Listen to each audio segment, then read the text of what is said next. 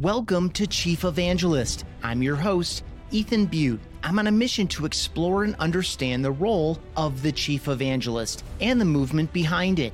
How should founders, investors, and C suites be thinking about it? How does it benefit the company? Which companies and markets need evangelism most? What does the work involve? What does success look like? And who's a good fit as a chief evangelist? That's what we're exploring at chiefevangelist.com and in conversations like this one, which is brought to you by Ringmaster Conversational Marketing and their evangelist powered podcasting package. Learn more at ringmaster.com.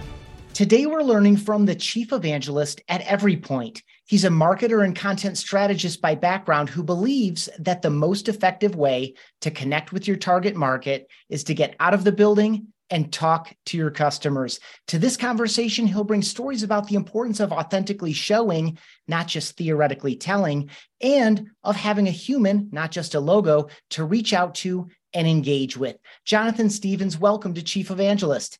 Thanks, Ethan. I'm excited to be here. Yeah, I'm really looking forward to the conversation. We had a really fun one uh, a few days ago in advance of this. Um, and I love a couple of the stories you shared with me. So I'm going to ask for you to tell them to me again and in more detail so everyone can learn from them. But we're going to start where we always do, which is the most important job of a chief evangelist. If you tried to capture that in one pass, what are some of the core ideas you'd share?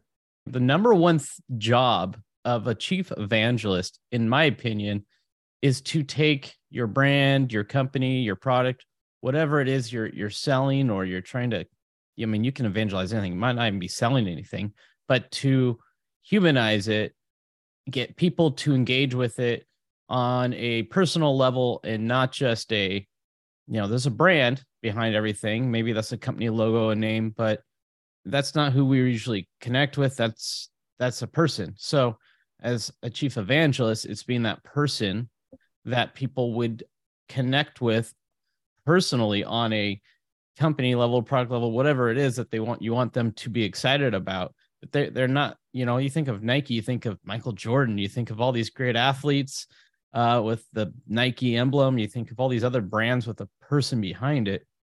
That's the that's their evangelist. That's the person you connect with, and that's that's what a chief evangelist should be doing, is becoming that face of the company or at least spokesperson which people can connect to. And it could be small, it could be big. Okay, lot there. Let's. So I like. I really appreciate the humanizing and the emotional component of it. Um, to play devil's advocate, well, don't our marketers produce engaging content and don't our salespeople humanize the brand? Like, talk about like the the, the benefit in your experience um, of having someone free to do that stuff all the time. Yeah. So I know some great marketers absolutely stunning at making content or doing the the numbers game of analyzing, you know, what works, what doesn't, doing running ads, all that.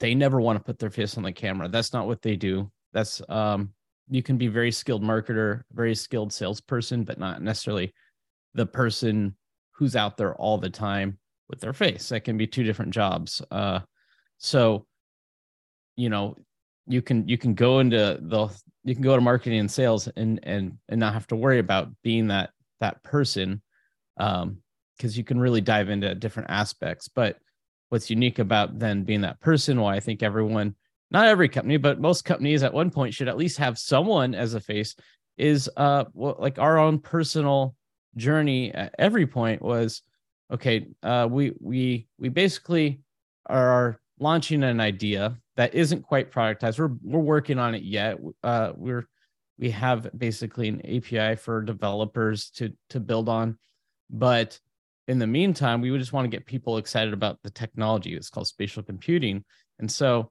they get people engaged with that, talking about it, get me out at conferences, uh, doing podcasts, things like that, talking about it. Um, I first took the strategy of just putting out interesting content on our EveryPoint, linkedin twitter or different avenues like that. And i was getting some traction but it was exactly let's see a year tomorrow that i i switched up the strategy and said you know we we get some traction but what if i just did it on my personal accounts? People will find EveryPoint, but then there's a person behind it. And it's it's like someone turned on a light switch. All of a sudden i'm doing content and people are reaching out saying hey i'd love you to come to a conference and talk. That never happened when there was no one behind our brand. Um, people started reaching out and asking if i was willing to contribute to a an, an article for their their publication. Um, all sorts of reasons why I think they were reaching out is because before they didn't know who to ask for. It was just EveryPoint, you know, who would you, and, you know, I would never send an, an email to info at EveryPoint asking, well, someone over there talk at a conference. I don't, I wouldn't even know who that would be. So putting me behind that brand, um, was was basically why I did that. And it's if I look at my my my metrics today, um, I I think I did a successful job at putting myself out there and being that that evangelist. And it's I mean, if if we just look at the amount of of of times we're being referenced or I'm on a podcast like this, it's just hockey sticked. The moment I I changed from gen- general branding to me as the brand of our company super interesting okay so we're going to get into some detail on this this the staged process because it sounds like having a chief evangelist a from what little i understand about spatial computing at every point. I know a little bit about it. I did some reading. It doesn't mean i understand it. Um, you know you're the, the the company and the market obviously um, could be characterized as as very innovative. Mm-hmm. new space new ideas new applications to maybe some newer technology. Um, I love this idea that you've already expressed that you're still in the process of commercializing it. And right now, it's the idea of just creating some awareness and excitement to draw on a word you used earlier, um, mm-hmm. um, some interest in it because it's, you know, turning on the developer community is probably going to enhance the whole ecosystem in general. You're the company is taking a role in the rise of that market, and you happen to be at the center of it because you were doing some of that work and just had this idea hey what if i tried it as a person instead of a brand? So there's a lot there. I think i heard that correctly and i'm, I'm going to yeah. assume that i did by your nodding. Um, so give us a little bit more detail about um, you know take us back a year or even 18 months um, or even 24 months. Like what was going on at EveryPoint? What was the state of the market for spatial computing um, just kind of set the scene for us a little bit relative to um, the need for evangelism. Yeah, so a lot happened in the last two years. I mean, that's that's the speed at which tech moves. And back then, uh, I was doing a lot of just we had an app on an iPhone that people could kind of check out our our our technology a little bit. It wasn't really what we're fully building, but just a part of it. And so uh, we were just showcasing what people were doing with our app. I was showcasing some technology, but it was basically just showing like a video of, you know, a lot of video and images. Thankfully, spatial computing is a very visual heavy medium. So it's, it, I already had that blessing of being able just to have content at my fingertips all the time. But it was, it was just, yeah, showing like output of our technology, maybe put wrapping it around of you know, here's a use case. It's interesting, but I wasn't there in it. And so that's, you know, I think it was engaging. A lot of people really liked the content, but it it wasn't it wasn't really purpose uh you serving its purpose as far as you know like it goes out this is what happens with our content it goes out people talk about it and then there's a million other pieces of content being put out every day and before you know it, that content's like everyone's forgot about it. I might put out something that's interesting every now and then that gets talked about for a longer period, but that's that's that's the speeds and feeds of today. And so now, I guess what ha- started happening is uh, even before a year ago, I had done a few just content pieces where I'm in it or someone's in it, and then it, it, would get brought back up. They'd say, "Oh, look, look at that thing that you know some topic would appear on LinkedIn or Twitter." Those are the two main places I I tend to put my content, and they would say, "Oh, oh, you know what? Jonathan did this interesting video. You should look at it. Um, it's on the EveryPoint channel." So I would basically, they would know me as the guy who did something around that versus um, you know, I was putting out tons of content that would probably be relevant to a lot of conversations, but they wouldn't know who to reference. So for like, oh, uh, this company EveryPoint has something interesting. Um, And so basically, um, as I started to see that, oh wow, people are starting to talk about the work I was doing and becoming some sort of industry standard for uh, ways to do certain things, I realized I should probably be behind almost all that content. I should be just talking on camera or um, doing on my own personal brand. So let's have my face with something I posted. And that that actually changed real quickly too, because after only doing that for a few months, uh, Nvidia reached out and they asked me to be on their technical blog. I've been on their their main blog, and there's a lot of other people working in the same technology, but their work's not showing up there because Nvidia doesn't know who to reach out to. And so our platform got much larger when we have corporations saying, "Oh, look, look at this interesting work from this person at EveryPoint using our technology and their technology." And pretty soon, it just kind of blew up from there for me. I love the idea of NVIDIA reaching out because they knew who you were. I will also add a layer to it. And so feel free to spin off on your own thoughts on this. It's not just the human, it's not just knowing a name, although both of those help a lot. it's that you're demonstrating some amount of authority and credibility because you're doing the thing right? Yeah. and so uh-huh. you know it's one thing to have a byline on something and you know did they write it? Was it ghost written at this point we wonder did a bot do all the core writing? Does this person know what they're talking about? Should we invite this person onto our stage or onto our platform or onto our show? And i'm just adding here and then i'll give it back to you is not only are you more approachable as a consequence and more relatable you also have built in by doing the stuff on video, mm-hmm. demonstrating it, um, authority and credibility, which is um, especially in a new space, generally absent until someone claims it. Yeah, uh, exactly. And uh, I, I'd add to that, I was doing live streams, which um, is is about as vulnerable as you can get. Right? It's like this is live things might go wrong. Things things have gone wrong on them. Nothing that I can't work through. But then actually sometimes that was I mean that tend to be my most popular content is when I go live. I don't even edit this stuff at the end. I just say rewatch the recording because mainly because I just didn't have time to edit it. Um, nor did I think people wanted it edited. You get some very hyper edited content and it just feels corporate mass produced versus hey, we're just hanging out with Jonathan for 45 minutes. He's going to show you some in technology. I'm compiling code in real time. It might not compile correctly. It didn't like once or twice. I worked through it and then realized, oh, okay, he's a human. Things don't just magically work perfectly for him every time. Like, and it doesn't, you know, because we had a lot of people always saying, oh, I like what you're doing, but I, I took me two days to figure out how to get started. Well, then they watch me do it and realize, okay, he doesn't, there's nothing magic about what I do. It's just I've been doing a little a little longer, and so I ran into issues. I could troubleshoot it. They see how I did it, and then they start. I got messages, a lot of personal messages after these live streams, just saying it's great to see you doing it in real time. And I had a lot of people say early on, uh, not a lot, but a few people say, I, yeah, I think your tutorials need to be shorter. They need to be like four minutes long, two minutes long. They need to be TikTok style. Well, I I disagreed.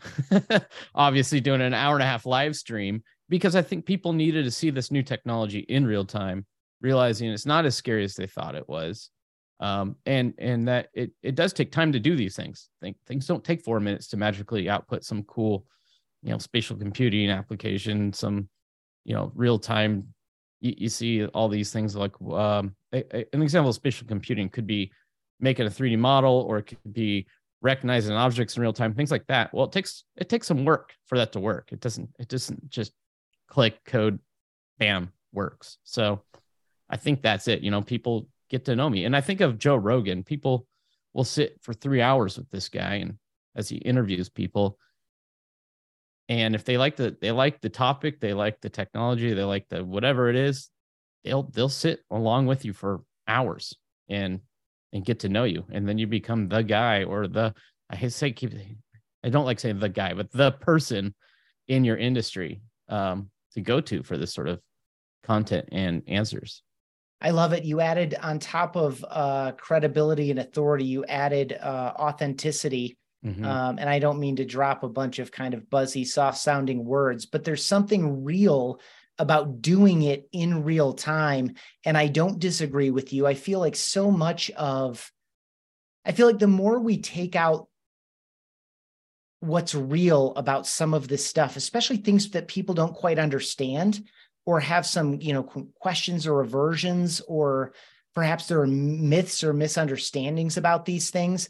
I think the more honest we can be in the presentation, and it doesn't get any more honest than a live stream, um, the more uh, approachable it is. I think when we edit these things down, it's like, how does that really work? I mean, that's what a lot yeah. of people are asking, especially about new stuff. Like, no, no, but how does it really work? I, I watched the two minute demo. I get it, but how does it really work? And so then they want to, because most companies aren't doing that, um, they want to talk to references. They want to talk to other customers. They go read reviews. They like they do all these other things. So I love this idea that you're just front and center on it. Um, speak to me a little bit personally about spatial computing. Like, what is exciting or interesting? Like, because to do this work, you seem like committed to it. Like, you obviously have to have some personal interest or passion or belief in its potential or uh or, or similar like speak to like what what's exciting yeah. about it to you okay so at the start uh when you when you intro this podcast and you said i you know as a marketer i like to get out not just marketer if you run any sort of business or work at a business you got to get out of your office you got to spend time with clients or potential clients uh, that uh, my favorite one of my favorite books is uh is, well, I think the old title is the Four Steps of the Epiphany, basically like the handbook for starting a company. And they say the answers are not in your office; the answers are outside with your clients. You got to get out there. And so, I mean, ten years ago we started spatial computing, walk walking around a stockpile, which is a pile of rock, with with an iPhone, and we took a video and we uploaded it to the cloud we took this video and turned it into a 3D model. And from that 3D model, we could tell someone at a rock quarry how much rock is sitting in front of them. And that took like 18, 24 hours. But to them, that was absolutely magic because before that, there's a lot of licking their thumbs, waving their thumb in the air, some reckoning to maybe have a, a big walkie wheel tape measure sort of device and just guessing how much is there. That was the best they could do. And at, at most accurate, Maybe they're off 30%. Could you imagine having $10,000, $100,000 worth of inventory in a pile and being at best within 20%? That could be hundreds to tens of thousands of dollars that they're guessing all the time and and running their business. And so back then even in 2013 when I when I started this, just seeing that we could solve some real problems and we using that's like early early spatial computing, 3D modeling in an actual useful application. We did that under a company called Stockpile Reports. That's our that's our first company we founded under the EveryPoint brand. And you know, just saying, okay, now what's next? And what's happened is technology has gotten so fast. That same thing that took 18 hours, 24 hours a lot of times to turn around. I'm doing it on my iPhone in about 30 seconds. So, wow. so just the fact that cameras have gotten infinitely better compute power on an iPhone or a, a, any of these smartphones nowadays is approaching what in like 2000 or 19 I think in 1994 the fastest computer is still slower than today's newest smartphones. So like just think of like the best computer in the world less than 30 years ago is not as fast as what's in your your pocket right now. So just that all that things all those things coming together all these free tools that and Apple and Google have been giving us uh, means we can solve some real problems.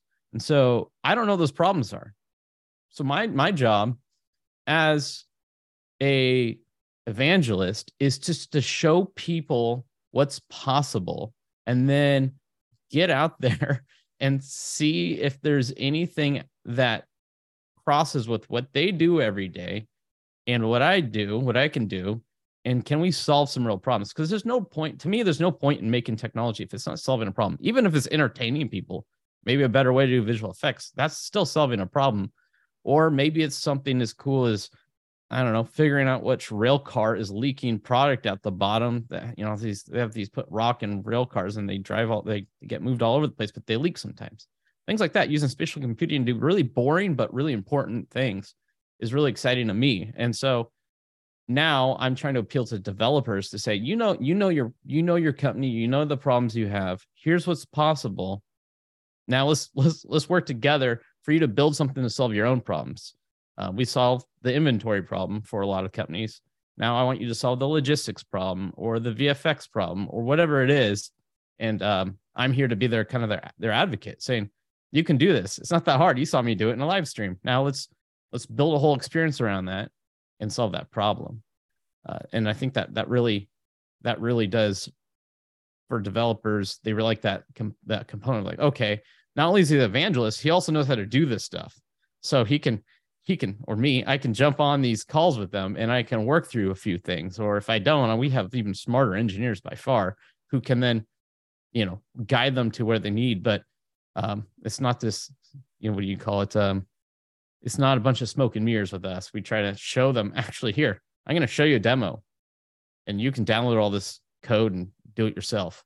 So um, I love this idea of building the community through the developers, learning the use cases through the developers, getting out there and engaging the developers. I mean, this really is the essence yeah. of evangelism, which is getting people excited about new capabilities that they didn't know existed. And it, frankly, it reminds me of my earliest days at BombBomb, where we had this idea that video, email, and video messages were just a more personal and human way to communicate. But who's finding it? Who's starting trials? Who's buying accounts? When are they sending video? When are they still sending traditional text like they were versus when they're sending video?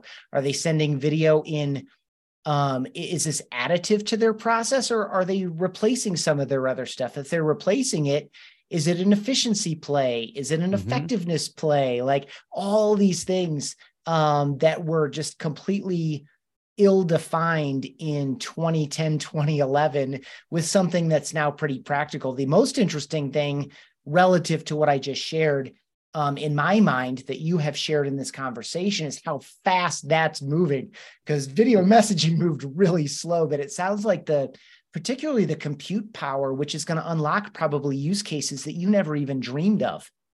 Exactly. And uh, uh, we've gotten a lot of help at our company by by bigger companies who have unlimited funds to also educate people on what's possible.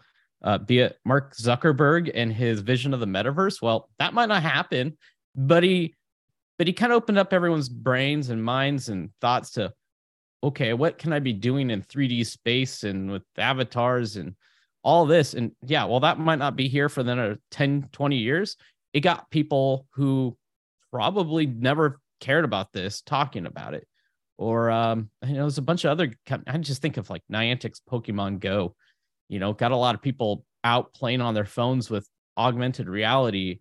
And uh, it, it it just all of a sudden I didn't have to tell someone what augmented reality is. I said, "Have you ever played Pokemon Go?" they're like, "Oh, my kid has."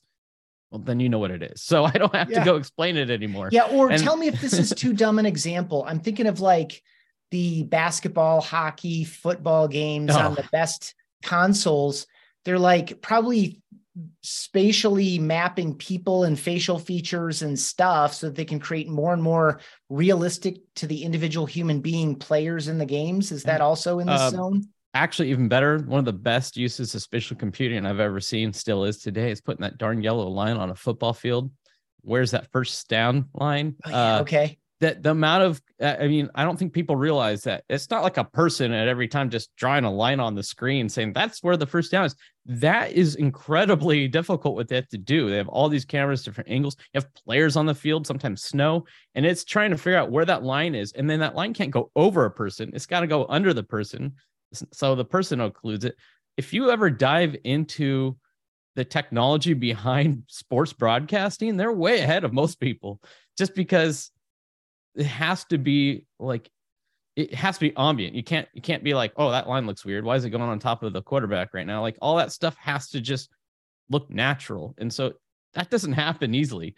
Uh, and that's that's where I think we're all trying to skate towards is like all these these these solutions to solve problems, but also you don't have to work at it. It just kind of happens or it's kind of fun. I I have these Ray-Ban stories glasses that I think it's in my LinkedIn profile picture I wear. They got two cameras, and I love the idea of being able just to snap a button on the top and take a photo, or record a video with my kids while I'm playing catch. My hands are free.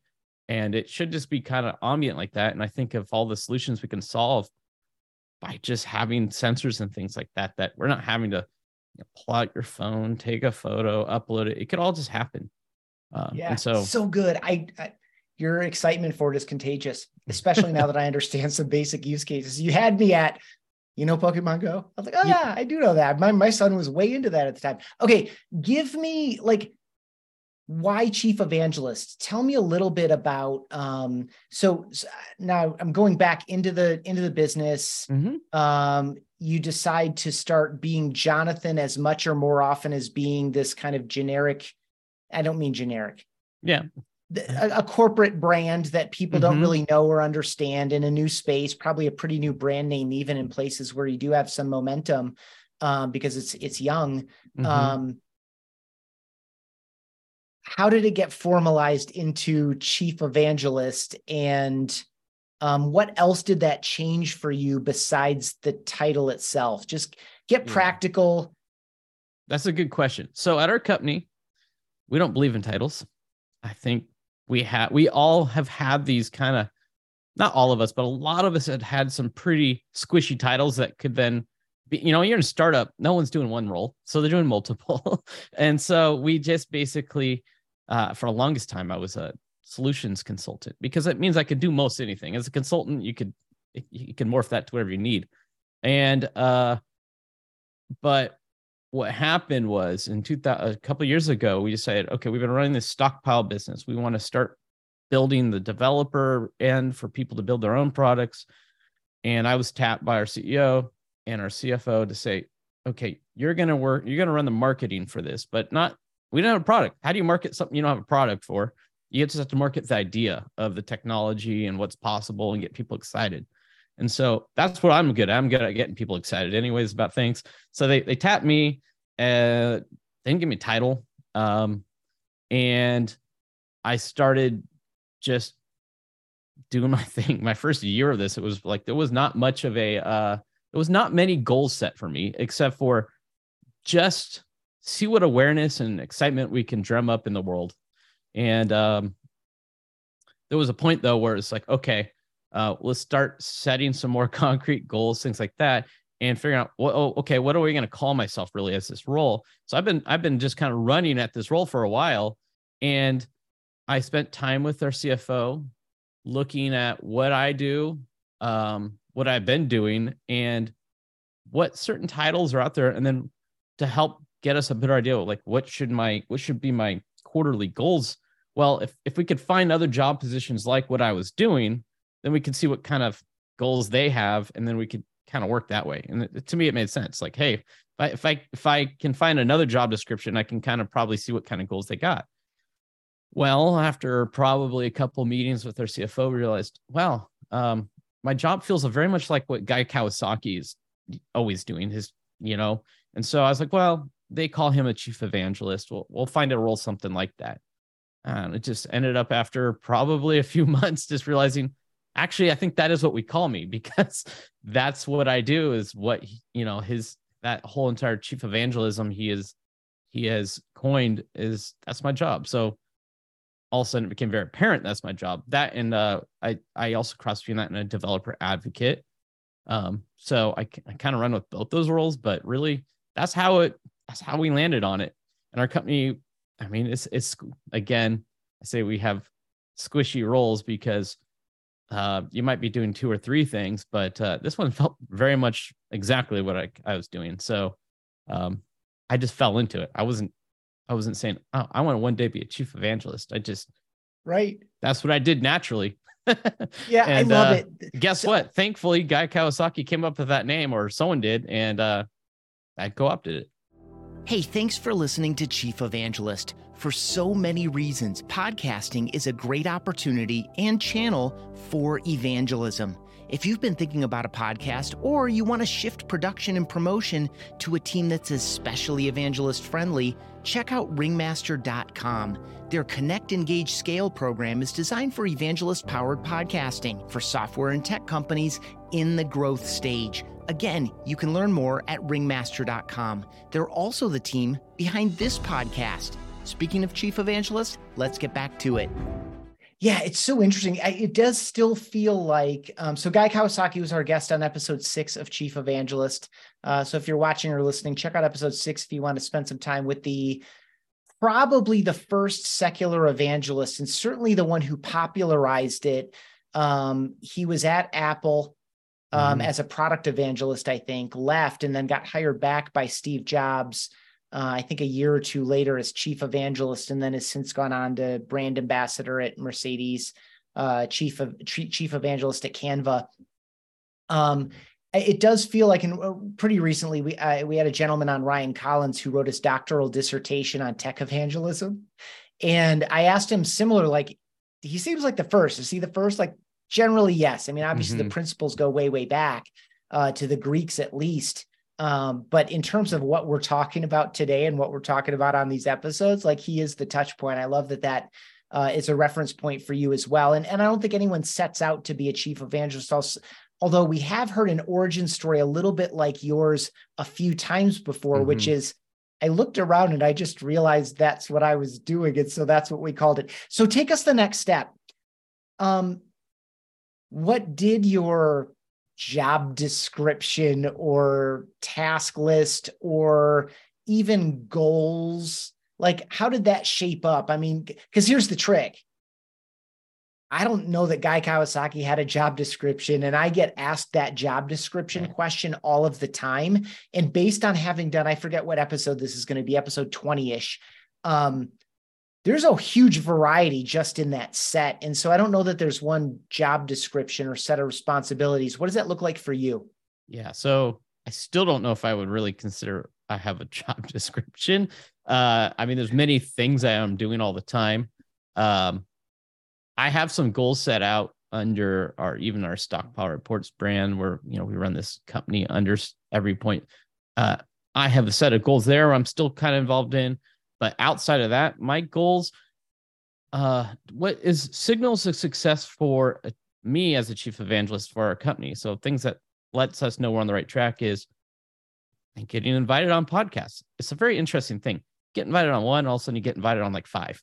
Uh, I think people say they either hear my podcasts I'm on, or they, or you say something on when you're LinkedIn and they say, "Oh, this guy does podcasts. He'd be a great guest."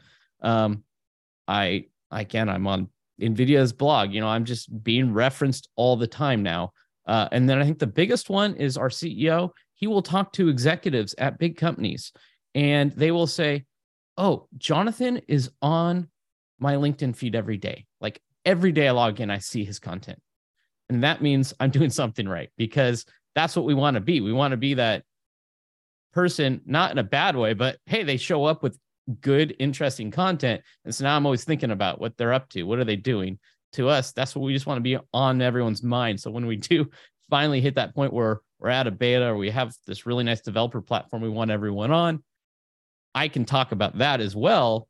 Uh, and it and it it it won't be like who's this new person who keeps talking about this platform and so trying I to hint, sell me something. Yeah, and I hint at it, and I don't hard. We're not a. I'm not good at hard selling, so I'm better more of like, here, let me show you something cool, and then people will they will find me. They will they will come want to learn more about it, um, and that and that that's the way. So I guess that's it. It's kind of like it's like that brand awareness. How do you know your brand's getting more aware? I mean, that's what that's probably my leading indicator. I'm doing what I'm doing well, is being invited to speak on stages being on podcasts, being guest, you know, for writing different articles. And then, yeah, people just talking to your, you know, your coworkers saying, oh, yeah, I've heard about them. Even during our hiring process, a few of these PhDs in computer vision will mention me in our hiring process. And it's like, well, yeah, I even have the academics listening to me. So that's interesting.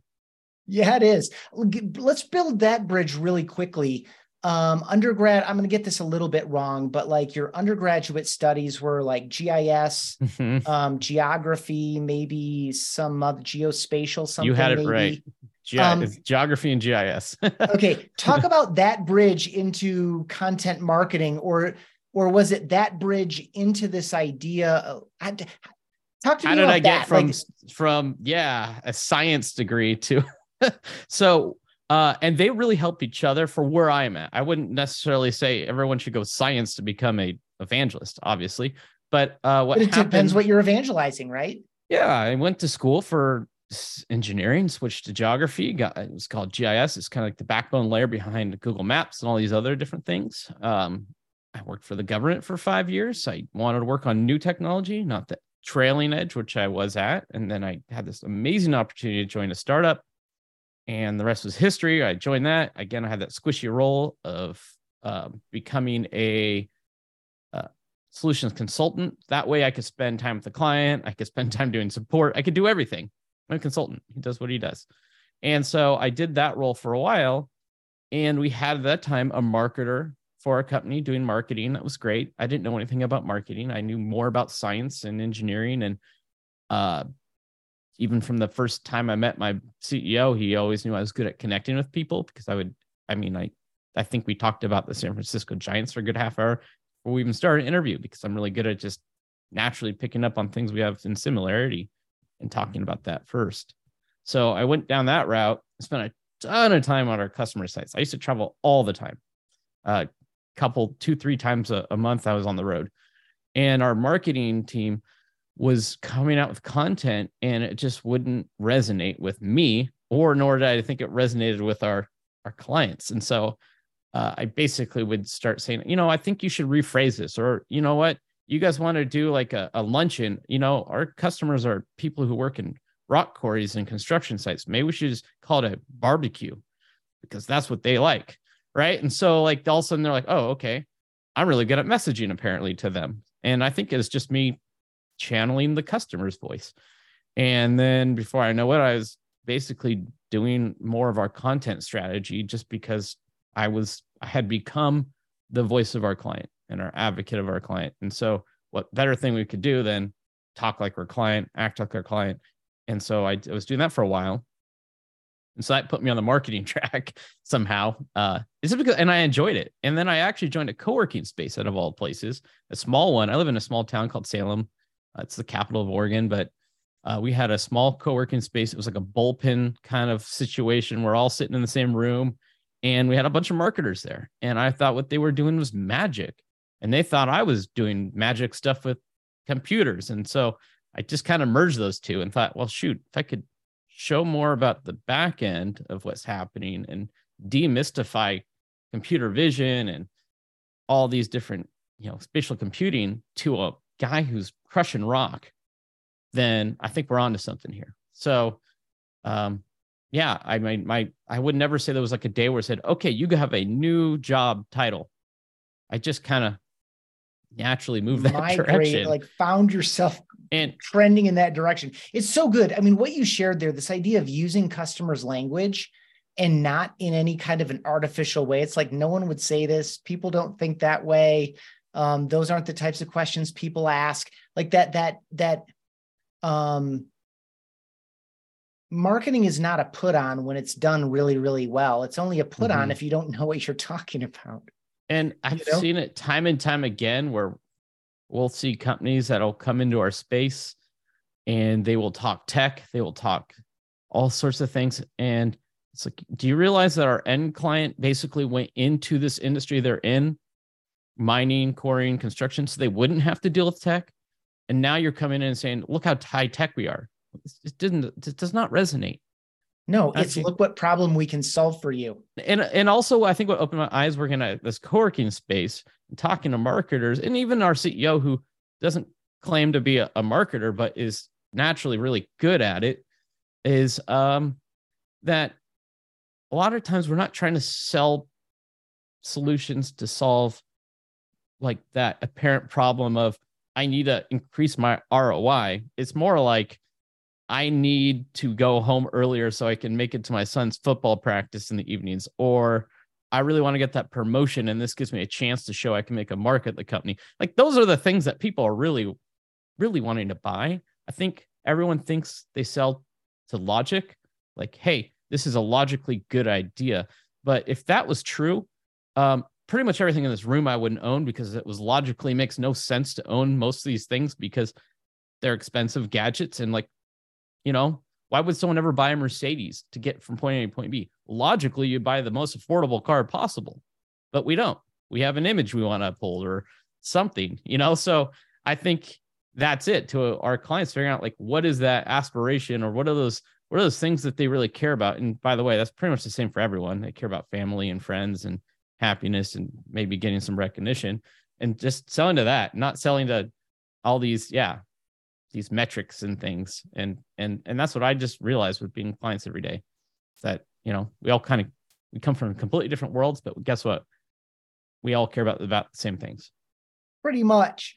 Um so talk to me about this dynamic and whether or not it's alive for you right now. I mean you're obviously having these conversations. The last time we met, you were out on the road. Now you're mm-hmm. back home surrounded by gadgets that don't logically make sense because uh, you could get those jobs done a different way, or maybe overpriced headphones. Yeah, you know. yeah. So, so um, you know, you're out and about. You're talking with people. You're engaging through comments, DMs, etc. You're getting this real voice of the customer uh, in a way that when you say it back, it just resonates because it's it is the real voice of the customer. How much time are you spending, if any, kind of sh- organizing these stories or examples or feedback and bringing them back into the company? Um, you know, sometimes we talk about that inside out, outside in dynamic mm-hmm. where, you know, you're taking some of the core philosophies or practices that the company wants to advance and bringing them to market but you're also out in the market and it sounds like you're pretty adept at yeah. I hearing also, those stories and turning them into meaning are you communicating those to other teams and other people internally? Yeah we're a small tight knit company too so i'm always talking to my coworkers and oh geez. how big? How many people?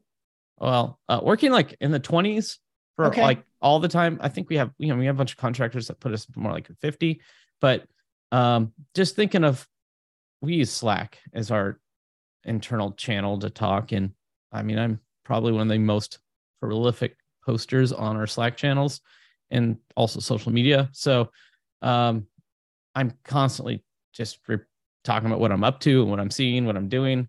Um, I think there's some interesting things too where I'll get voice of the market, but it's not always correct.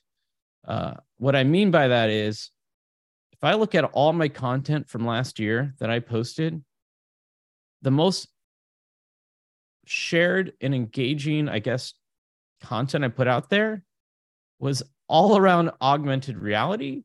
But every person I actually talked to about implementing it in practice don't actually want it. It just looks cool online and they want to reshare it. Like, oh, look at that cool thing. You know? Uh, so sometimes the metrics can lie to you, right? Like everyone thinks this looks cool. Of course it looks cool but that's not really what they want. They just think it looks cool. So they're going to repost it, comment on it. So it's kind of figuring out like, okay, what, what, what, what, what is engaging, but they are also comments are more of like, oh, I need that, or I want to do that, right? Or they actually reach out more than anything. The biggest indicator is not when someone reposts anything or even comments. It's when they direct message me and say, Hey, I'd love to get on a call to discuss what I saw there. Um, that's interesting. I think that could help me so that's that's when I get excited. And that's when I tell my client or my company, uh, I'm having these conversations around this sort of thing. And we're, you know, we also have our goals. We're trying to solve specific things for rail companies, you know, for counting pallets, things like that. So I'm always trying to test the market by showing showing examples of rail cars in 3D or doing these things. And sometimes it hits, sometimes it doesn't. Maybe the market's not quite ready yet. Maybe we haven't showcased it in the right way. So I just keep hitting on these themes and seeing what what also is resonating. Um, so yeah, there's almost like a real time feedback I'm always getting. I put things out. i'm always looking at it. I wouldn't say I have like this spreadsheet rodeo where I'm making sure I like here's all the content went out. Here's all these things. It's more like I'm just I'm a content beast. I'm always putting stuff out, and I know what works in my head over time. And I've I just tell our company, oh, you know what, this is really interesting. Um, but sadly, my my top performing content has nothing to do with uh, what people really want. Yeah, it's both and. I mean, well, so the most important thing is you recognize there's a lot of really thoughtful uh, and important ideas that you just shared there. Um, and this idea of I'm not quite sure, like, is the market ready? Are we not communicating it the right way? I mean, you're absolutely thinking about all of it the right way, and you're also approaching it the right way, which is put it out there and see what works. And I, I also, in general, when we talk about um, return on effort and we talk about, you know, how are we measuring success in the context of this podcast? The one that always rings true to me is the one with Dan Steinman from Gainsight, where he and his CEO put in place a whole bunch of metrics and measures, and then they tried to correlate them to like real meaning in the business. Mm-hmm. And they just, at a certain point, they just both agreed, like, you're doing well. We're seeing all these positive signs. Just keep doing it. Yeah. And let's not waste important and valuable time because we do have family, we do have yeah. friends, we do have hobbies, we do have fitness. We like there are all these other things. So like let's not waste a whole bunch of yeah. of valuable valuable time um running a spreadsheet rodeo if we don't have to. Yeah. Can I add one thing I yes. think is interesting is um so I've been asked to speak at events that I didn't think was really our core audience. Mm, good. Uh, I just spoke at one recently. It was the Orange County VR. No, yeah, Orange County VR AR Association. So like virtual reality, augmented reality, and I did end up talking to um, the the group. Great group. if you go to if you're in Orange County, go to the go to their meetups. But I went and spoke at one of their meetups, and I was like, I'm unsure, but found out they had a bunch of executives that might be there, or just people who are very knowledgeable in the space, who maybe be even people we hire in the future, are at these meetups. And so, I mean, I just just decided, let's go. You know, why not? Uh, it's, it's Orange County from Oregon, not very far. I went and spoke, and uh, I learned I learned probably more than anyone else at that event because there's all these people who, yeah, I don't really spend much time with. They do different things. They are all in spatial computing kind of technologies, and I met people who like worked for Lowe's Innovation Labs or, you know, some of these places. And they also validated my thing of saying, I don't see a lot of people on an augmented reality. And I felt like I shouldn't have asked around that at an AR augmented reality meetup. But a lot of them said, yeah, I don't think we really have the technology to the point where most people even want it. So it was kind of validating. So I almost didn't go. And then I came back with this all this intel for a company saying, like, here's what you know people are still battling. Even even the closest people to the problems can't figure this out. So we should probably not be really caring about it right now either. So it's like i always say you know even if you don't if someone invites you to go speak at something as an evangelist and you're like i don't know you'll probably learn something. You're gonna or it's a chance just to hone your message on a group that's not the group you're typically standing in front of. Um, so yeah, super you know? interesting. And I guess the only reason, the only point where you might start saying no is when you have three invites and two of them are uh-huh. very competing and whatever, and you have to make some priority judgments. That's a really, really good call. Yeah. And it just validates that quote I pulled from your LinkedIn profile from the intro uh, about getting out of the office, getting out of the building, getting out. You don't know what you don't oh, know. yeah.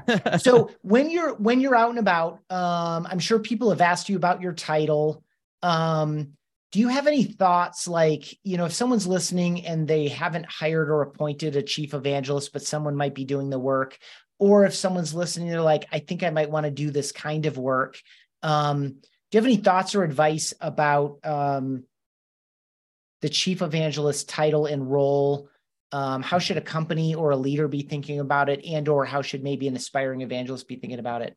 Yeah so i think nowadays um, I don't know where I heard this quote, but every, every company today is a media company and whatever they do company, uh, because that's just how the world works. I mean, press releases still go out, things like that, but they're just like a blip in the wind versus what what you can do through evangelism, right? So uh, I think every company should have someone do it either in full time, part time, something.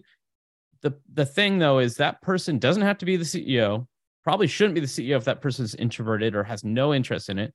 There'll probably be someone in the company who maybe has already got like an Instagram following or really likes that sort of thing. And they are also really have to buy in the vision of what your company is doing and really be all in. If you find that person, lean on it, try it. I mean, what's the uh, even part time? You can I can do a lot in like ten hours a a, a week. Uh, you know, I, I do a lot more if devoting more time to it, but you can still just test the waters, see what happens, see if let that person just talk about your company and not on your social media channels, uh, your companies on their let just, just let them fly. And it could be on your it could be on maybe maybe you are a small shoe company and maybe they talk on that but build that identity for six months and see what happens. Um, i don't think there's a downside. If anything today's world we're just looking to connect with other humans and uh it you might just stand out of the crowd because now you have an interesting voice. And let them let them be them. Don't say this is the minute you you a minute a company gives an evangelist talking points that they have to stick to the minute it no longer feels authentic that minute that content goes flat. And i've tried it. Like they'll say oh we want to use these words. And i don't mind that they give me talking points. I just make them my own at that point then. Um and the minute you start using corporate speak people just i don't know they just doesn't feel right it's just so I don't know. I, I that's not really good advice, I guess I said mm. as far as like concrete steps. But um, if someone is expressing they want to do this, let them. I would say if I mean obviously can't just say go full time, don't your old job anymore. But um, yeah, tone the water. Yeah, I thought that was really good advice. It's this idea of starting small. It doesn't have to be and perhaps shouldn't be the CEO. The CEO has other responsibilities. But we've also seen CEOs or co-founders that are very they are the ones driving the thought, driving the experimentation, driving the kind of the market and the concept. Um, and they might be the right fit, but they, they but they might not be. They, they um, tend to be the be most a, passionate, you know, about yeah. the problem because they started a they they they started a company, so yeah. to do that thing. So, but you know, yeah. So if they can embody like it and, and express it and bring to life the all the pain and anxiety they brought themselves in anticipation of something way more exciting because it's not easy to start something. Um, I also want to draw attention to your um, to the line you drew essentially between a spokesperson and an evangelist. Um, and someone reading the right words in the right order or saying the right things the right way. And I sh- should have been air quoting right because that's the difference between a spokesperson or even a traditional press release mm-hmm. versus a human who's out there getting messy, having conversations, watching code compile incorrectly. Um, Two different or, skills. I mean, yeah, some brilliant writing that's corporate talk or corporate, you know, papers I've seen, or you know, it's just great, but it doesn't sound. It sounds more third person and less first person from someone. So Right. And so, what am I supposed to do with that? How do I relate to that? Who do, yeah, I mean, there's just a difference. And you're right. I mean, what I hear in your response there is that it, it's potentially both and not either or. But, mm-hmm. but I just wanted to highlight your call um, that today people are really looking to feel some sense of belonging and connection. And an evangelist who's well placed with authenticity, credibility, some degree of authority in a space where it's kind of lacking because it's so new can be super, super powerful. Anything else you want to add to that? Yeah, I don't think you can hire an evangelist. Uh, I think that person has to already really be passionate about whatever that thing is, and also perhaps come from that industry for some time. Uh, I know that I think you've had a guest who maybe are kind of new to whatever the technology is, but they're just that instantly passionate about it. That's great, but they got to have that passion, and they have to like be somewhat knowledgeable um, you can't just like hire someone to do part-time evangelism for you and they're like okay just learning about your company for the first time right uh, i totally. think it really that will really also feel not quite authentic if so if, you know uh, but if that person is new to the industry but also just diving in and learning with the rest of their crowd power to them to be the evangelist if they're going to be like hey i really want to learn about this thing let's do it all together that might be the right person but uh, they have to have that passion behind it. Well, it especially like if it's a brand new field where there isn't that, you know, trusted voice yet. Yeah.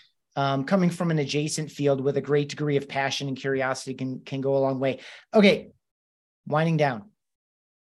What is something that you're passionate and educated about such that you find yourself evangelizing it in your own personal life? This okay. could also be what has someone close to you accused you of evangelizing too much in your own personal life? Okay, well, uh, it this one is pretty easy, and I'm glad I listened to your last your your your your um your other podcast. I knew this question was coming. your other episodes. Uh, so I evangelize street tacos as a health food, and the reason why I do that is, uh, season one of COVID, the first year, I was already working at home, but for some reason, working out more, I gained like 20 something pounds just sitting here and having cocktails in the evening, whatever it is. And uh, again, I'm into drones and all those irrational gadgets. And I took a picture of myself with the new drone and I said, Who is that guy? So uh, I love tacos. I love I love Mexican food. I, and I realized I need to start eating healthy and portioned. And so I started eating street tacos, homemade ones, you know, the ones that are like this big, you know, they're like six inches across. Not even that, they're like five inches, the little ones. And I would have three street tacos, different meat. Don't put any cheese, don't put any oil in it. And I lost 38 pounds in like six months just eating street tacos for lunch, sometimes for dinner the same day. Uh, there's you, can you can mix and match. I mean, already here I'm evangelizing it, right? So you could yeah. you can do you can do shrimp, you can do chicken, you can do beef, you can do all kinds of sauces, make homemade salsa. You can get wild with it. Um, but it's all about portion control. you know, you can, I mean, how how much could you really eat if you can only have three tortillas and fill them with whatever meat and vegetables you want? It's like eh, you get pretty limited. So uh I lost all this weight. I was feeling great, running and lifting, all that stuff. And then uh, at my company, we use, we do these Monday morning meetings where the whole company jumps in on a on a call and we all talk about certain things. And I did a presentation about my diet, and I basically called it the taco diet, and I made a whole entire like spreadsheet and the whole entire menu diet thing. And so now at the company, every time it's like, oh yeah, did you know Jonathan lost 38 pounds eating tacos? And uh, so now I become the taco diet. and well, even that- even at home, like you know, like people like have friends who are like, I'm struggling. I'm like, maybe you should start eating tacos. tell and you know what's so fun about that? It just begs, tell me more. Yeah. Right. And you've done it. You've cooked it all different ways. You've tried some things. You have some hard rules around it, but then you also have a lot of openness and creativity. It is as well done. Yeah, if, if you it. go back through my my social media, you'll see me mention it every now and then. Probably that and cats. I talk about those two things a lot. But um, and that's also I Along with that, I would say if you're a chief evangelist, if you're human and you're on social media and you're talking about business, I know a lot of people say like, "Oh, LinkedIn, that's that's business only." Talk about your family, talk about your cats, talk about your tacos you eat on the weekends, whatever it is. I think people are just sometimes I don't know, feel like they don't want to see it, but in reality, I think they'll realize, "Oh, wow, Ethan likes this thing and I do too. I want to connect with them over that. So it's okay to have non-work things on LinkedIn as long as it's not like all you do. Um, and that's on all your social accounts. I think people should let their personality fly a little bit um, because again, people don't connect over just work; they connect over a lot of personal things. Really well done, well said. If someone wants to connect with you, where would you send them? Oh, I'd send them to LinkedIn just look up Jonathan Stephens, um, that or Twitter at Jon Stephens 85. I'm pretty prolific in both. It's not the same content, a lot of the same content. I'll do things different because both platforms let me do things differently. Um, but if you find me there, I get now more DMs than I get emails nowadays. So that's also an indicator that people are connecting. So there take some time or some effort to actually DM someone as opposed to just comment on their posts. Yeah, it's much more personal. Uh, he is Jonathan Stephens with PH, not a V. Uh, in Stephens, I am Ethan Beute. We would both love to connect with you on LinkedIn or Twitter. Thank you so much for listening. And Jonathan, thank you so much for sharing this journey. Is awesome. I enjoyed it. All right. Thanks, Ethan. That was exciting. That wraps up this episode of Chief Evangelist. Thank you for joining us, and thanks to Ringmaster Conversational Marketing for helping bring these episodes to you. With any thoughts or questions about the Chief Evangelist role, message me on LinkedIn.